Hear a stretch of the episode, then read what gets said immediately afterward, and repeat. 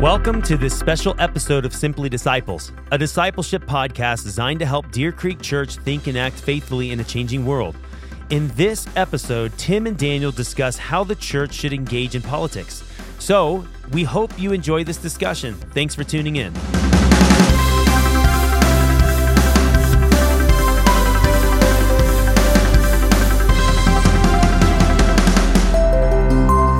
George Will, a well known and well respected political commentator for the Washington Post, wrote an op ed in 2016 about the state of dialogue and discourse in the United States. He said at the turn of the decade, he saw a fundamental shift in the way Americans talk to one another. Before 2010, he said it was possible and even encouraged to talk with one another openly about areas of disagreement. It helped people mutually understand one another and gain perspective on issues they had not considered before. However, after 2010, a shift occurred. He says we lost a fundamental distinction in our discussions. Post 2010, we lost the distinction between I disagree with you and I hate you. In other words, we lost the ability to disagree with others and not hate them in the process. We lost the ability to remain friends with people who held different views on issues that are vital to human life. Maybe the most obvious area of American life where we lost this distinction is in the area of politics. Every four years, we as Americans are drawn into political battles between right and left, liberal and conservative, this candidate or that candidate. And increasingly, every four years, we see relationships broken, families splintered, and churches divided, all because we have lost the distinction between I disagree with you and I hate you. On this special edition of Simply Disciples, we are asking the question how should we as Christians engage in politics? Or more specifically, how should the church engage in politics? And I'm joined here with uh, Daniel Nealon, the senior pastor of Deer Creek Church. My name is Tim Rinquist, and I serve here as the executive pastor. And uh, Daniel, just to maybe get us started, why would we talk about this topic now, even though we're a ways away from the election uh, happening? Yeah, well, it's actually very intentional. Actually, it, it, the reason that we're talking about it now in this episode specifically is because it's not the political season quite yet. Yeah. You mentioned George Will. And like you said in the introduction, Tim, George Will said, We lost the distinction between I disagree with you and I hate you. But what we've also lost, or at least what's become very difficult, is the ability to listen to opposing political views or to speak about contentious topics once the political season has kind of heated up. Absolutely. So once we get within nine months of a presidential election, we find it very hard to discuss Christianity and politics politics without making assumptions of others. You know, eh, you experience this when you're teaching. Uh, somebody will say, "Well, he said this, therefore he must be a liberal," or "He preached on that, he must be a conservative."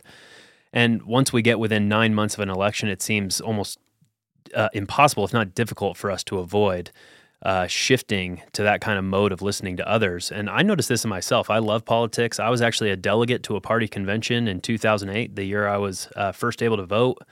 Uh, actually, I think it was before that. I think I was first able to vote in two. Well, regardless. Anyway, uh, I volunteered in two political campaigns in the past. I studied political science as an undergrad. I was vice president of our college's I'm not. I'm not going to tell you what party. yeah, um, and I'm a registered voter today, and and I've noticed this in myself, uh, kind of a shift in the way I listen to people around political topics, especially around election season. I, I hear someone I disagree with on one issue, and then I start making all sorts of assumptions about a number of other issues that I think they they must believe this then. So I noticed this myself. Yeah, and um, I I don't have that same list of credentials with political parties. I've, I've never been a delegate. Um, I actually don't particularly have a huge interest myself in politics. Uh-huh. Um, but I have been on staff here at Deer Creek Church since 2012. Actually, came on staff in 2012 right before the election, and so this is the fourth election cycle that I'm experiencing as a staff member here. Um, And I have just again and again seen everyone's shit, everyone's gaze, you know, metaphorically, and, and everyone's hearts get wrapped up in these political issues. And it feels like even within the church, there's about a year period of time where everyone kind of loses their mind Yeah. and is reacting to all of these different things around them. And we're we're not even able to bring perspective or clarity or anything that the Bible says to that because everything's being heard or or seen through the lens of politics. Yeah. And so you could say the same thing uh, one year outside of the election cycle. Yeah. That if you said the same thing in it, people would make certain assumptions, make, say you're grinding an axe, and Yeah. so I- I think it's really important to have these conversations when when the fire is low. Yeah. December 2023. Yeah. Yeah. Yep, Yep. exactly. Exactly. So, well, let's dive into this a bit deeper and, and ask a very broad question, Daniel.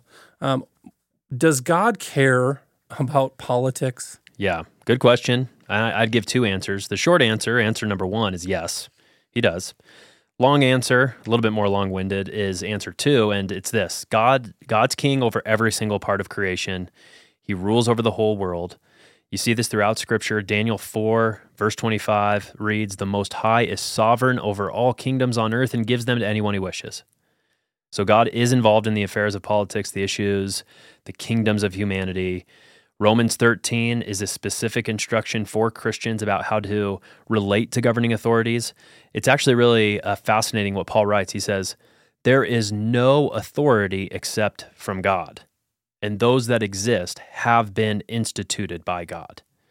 So, your school board member, the governor, the mayor, the president, your representative, all of them have been given power and authority and have been instituted by God. He goes on to say, Therefore, whoever resists these authorities resists what God has appointed. For rulers are not a terror to good conduct, but to bad. So do what is good, and you will receive his approval. For he, talking now about rulers and authorities, are God's servant for your good. But if you do wrong, be afraid, for he does not bear the sword in vain. So God's in control of human affairs. He's involved in politics. Every political ruler and authority has his or her position because God appointed him. So God rules as king over all creation, all kingdoms. So he cares. But here's the most important point God rules over creation or the world in a different way that he rules over his church.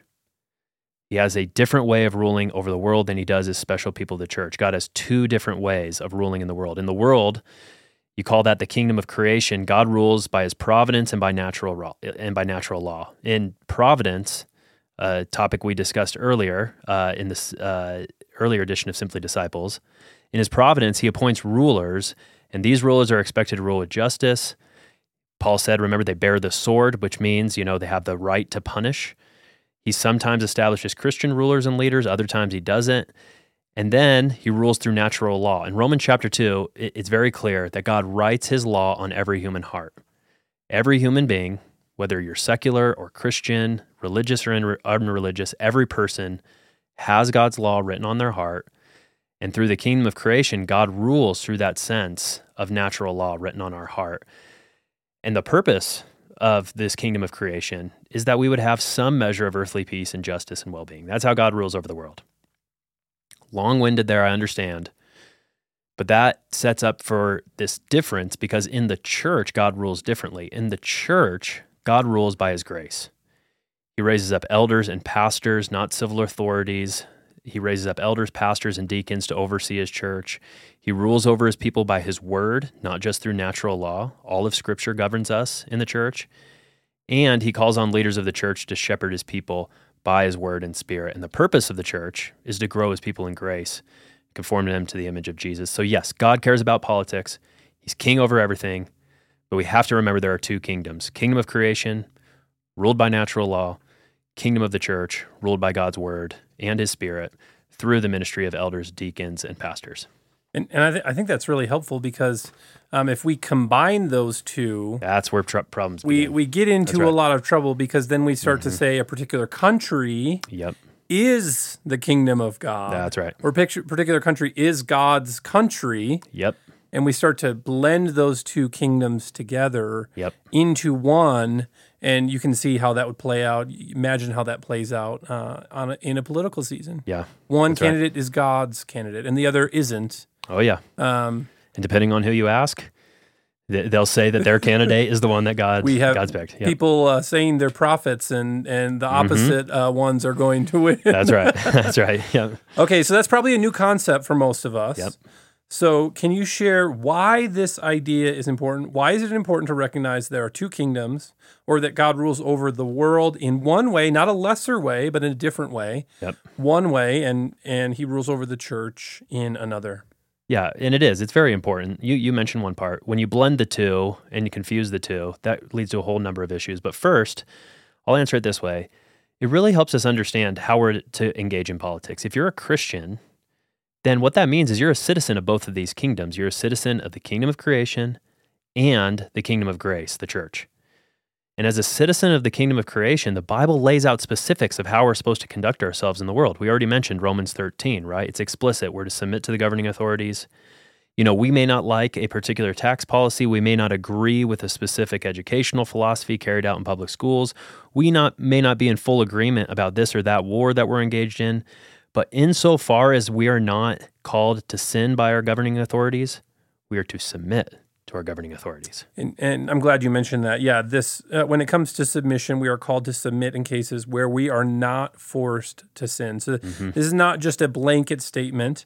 Uh, so if a leader says kill that person and God says do not kill, yeah, well then you listen to God rather than the the governing authority. We say sorry, can't can't do that. It's against mm-hmm. the law of God. Or if the president were to say no worship on Sundays, everything has to close, or you must bow down to and worship this idol, we mm-hmm. would have to mm-hmm. say no. We we can't, can't do that. Do that.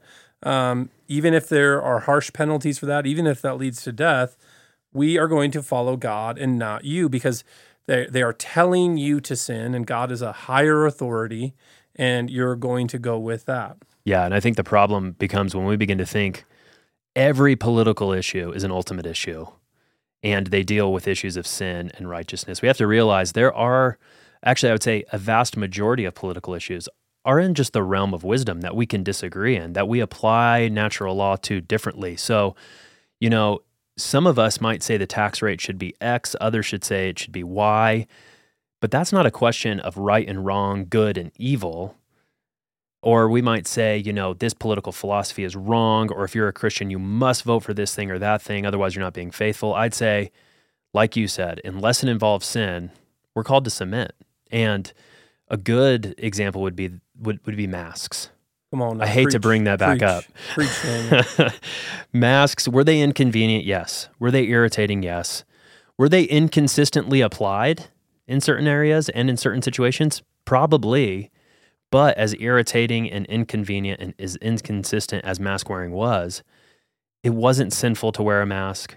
God was not calling us to violate his law in some way by wearing a mask. So, as citizens of creation, we're called to submit. After all, like Paul said, if we resist the authorities, we resist what God's appointed. So something if if you talk about an issue like that, some something that we heard often during that season mm-hmm. was people appealing to the rights, mm-hmm. the rights that they have um, within the Constitution. Let's say. Yep. Yep. So um, they they they believe that you know our governing authorities are violating the Constitution, so so we shouldn't listen to them.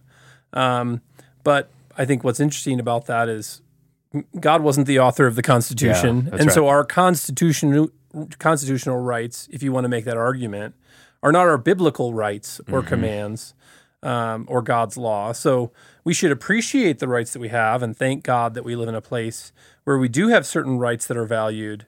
But but those rights are not found in Scripture. Nowhere in Scripture um, are we told that we have the freedom of speech. Yeah actually we're we're called to bridle our tongue. Yeah. And our tongue is capable of great evil. And so yeah. there are things that we should not say. Yeah. Um, even though we're given the right of, of the freedom of speech. Constitutionally, um, yeah. We have the right to tell the truth in love rather than just say whatever we want. Mm-hmm.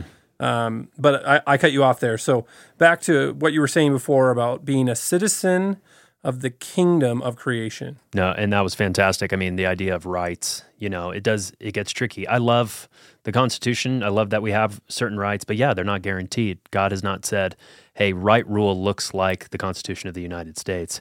I just it's never laid out like that. But what so what I was saying is, hey, it's very specific how we're to engage in the world. Submit to the governing authorities. It actually goes further in the New Testament. Paul actually says we're to pray for elected officials who rule over us. That's 1 Timothy chapter 2. And remember, he's writing these things. Paul's writing this to Timothy, who was in Ephesus, which was in the Roman Empire, and he's writing the letter to the Romans to the church in Rome, over which emperor was Nero. He was actively persecuting Christians, and nonetheless he says, "Guys, you may not like the political situation there. Nevertheless, pray for your governing authorities." So that's the second thing. Lastly, very specific command we get in scripture is we're called to seek welfare, the well being, and advocate for natural law. Remember, Romans 2, laws written on our hearts. So, what that means is we can work with people of different types of people who, who believe in different things insofar as they want to rule in that way as well. And, and we realize sometimes Christians of good character can disagree on political issues, and that's okay. But we will disagree on what will result in the most well being of society or what's the most uh, just thing to do, and that's okay. Okay, so I can uh, imagine people, I can think of even people within our own con- congregation. They may be asking, well, what about the issues that are directly opposed to what Scripture does teach? Mm-hmm. How are we supposed to approach those issues? Issues like abortion or tra- gender transition surgeries or same sex marriage. How are we supposed to engage in issues like that? Are we just supposed to be passive? Well, that's those are great questions and no, we're not supposed to be passive in those things. When there is sin that destroys, Christians are called to speak truth to those issues and, and reason around those issues. And in love, seek to convince our neighbors about how those things are damaging and not good for society. But this is the key principle. And if you don't take anything away from this this uh, this podcast, I, I want us to take this away. The kingdom of God does not advance by how we legislate or by implementing laws. What I mean by that is we can actually construct a society and legislate a country, the USA, have this country where we abolish abortion, outlaw gender transi- transition surgery, ban teachings of gender ideology from our schools, outlaw same sex marriage, and the kingdom of God does not advance one inch because the kingdom of God does not advance through implementing laws that everyone has to abide by, even if those laws are good and right and just and true.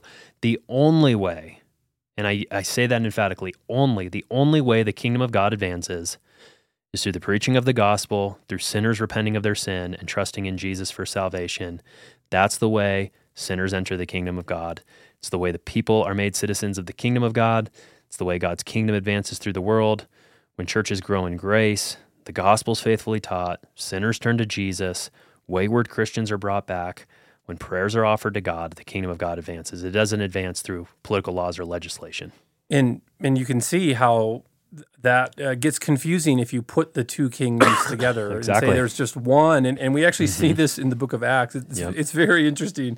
So uh, the disciples um, thought after Jesus resurrected that he was going to do something highly political. Yep. So political Jesus Messiah. is is re- is resurrected in front of them, standing in front of them, and what they turn to is a political solution. Mm-hmm.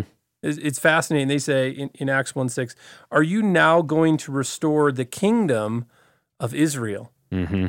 So where where David was king and he was powerful and advanced through the sword and political legislation and yep.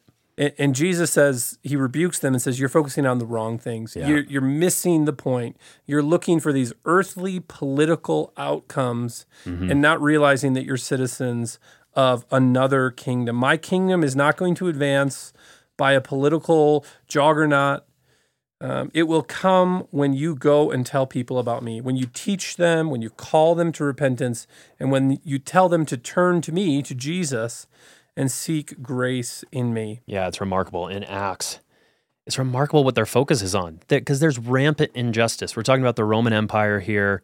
There's political and religious persecution, even though there's immorality, crime, even though Christians are being mistreated, even though the Roman Empire is filled with social and political corruption the apostles throughout Acts say next to nothing about any of it. They seem to be utterly unconcerned about politics or power or cultural influence. Even as they're opposed and persecuted, they're maligned, and their focus is not on how they can usher in the kingdom of God through social change or you know how to bring prayer to public schools or focus on creation or environmental justice or how they can transform Rome into the likeness of God. And the reason that's not their focus is because as good as those things are and they are those are good things, that's not the way God's kingdom grows. It grows when people teach, hear, believe the gospel and hearts are changed. It's the only way. So some would say and, and you hear a lot today that the role of Christians or the church is to transform culture, mm-hmm. to renew politics. We're supposed to make culture and politics more like the kingdom of God on earth. And and that people would say that is our role. How would you respond to that? Because it sounds like you're saying that it, that really isn't our role. Yeah. How would you respond to that? yeah, I'd say, and that isn't our role. It's a good impulse. I want to affirm that because we want to be passionate about the things of God and we want to integrate our faith into our cultural works. But the reality is, those impulses lack any biblical backing. It, there's just no biblical backing for this. Nowhere in the Bible are we called to transform culture or renew politics. Paul never speaks in the letter to Romans or Ephesians or Philippians or Colossians or Galatians about transform Colossae more into the likeness yeah. of the kingdom of God. In fact, if you scan kingdom of God in the New Testament, it never calls us to build the kingdom, advance the kingdom, usher in the kingdom, transform our culture more into the likeness of God's kingdom, or co labor God, with God to bring his kingdom. Instead, every time the kingdom is mentioned, it's inherit, receive, believe in, enter in. It's because the success of the kingdom of God is so different from the kingdoms of the world. The, the success of worldly kingdoms and cultures and civilizations, they do depend on politics, the leadership, the platforms, the contributions of its people. But in God's kingdom, when it grows, it's when people teach, hear, believe the gospel, and their hearts are changed. And here's the main point this is a, a quote from Kevin DeYoung, who's a pastor uh, in Charlotte, North Carolina. He says, At the end of the day, there's something greater than human flourishing and earthly justice. The aim and goal of the kingdom of creation is good. We should pursue flourishing and justice, but there is something far better, and it's the kingdom of God and his righteousness through faith in Christ. And on the flip side of that, he says there is something way worse than death and poverty and political corruption and that is the eternal welfare of people's souls. The kingdom of God is about eternal life in God's kingdom.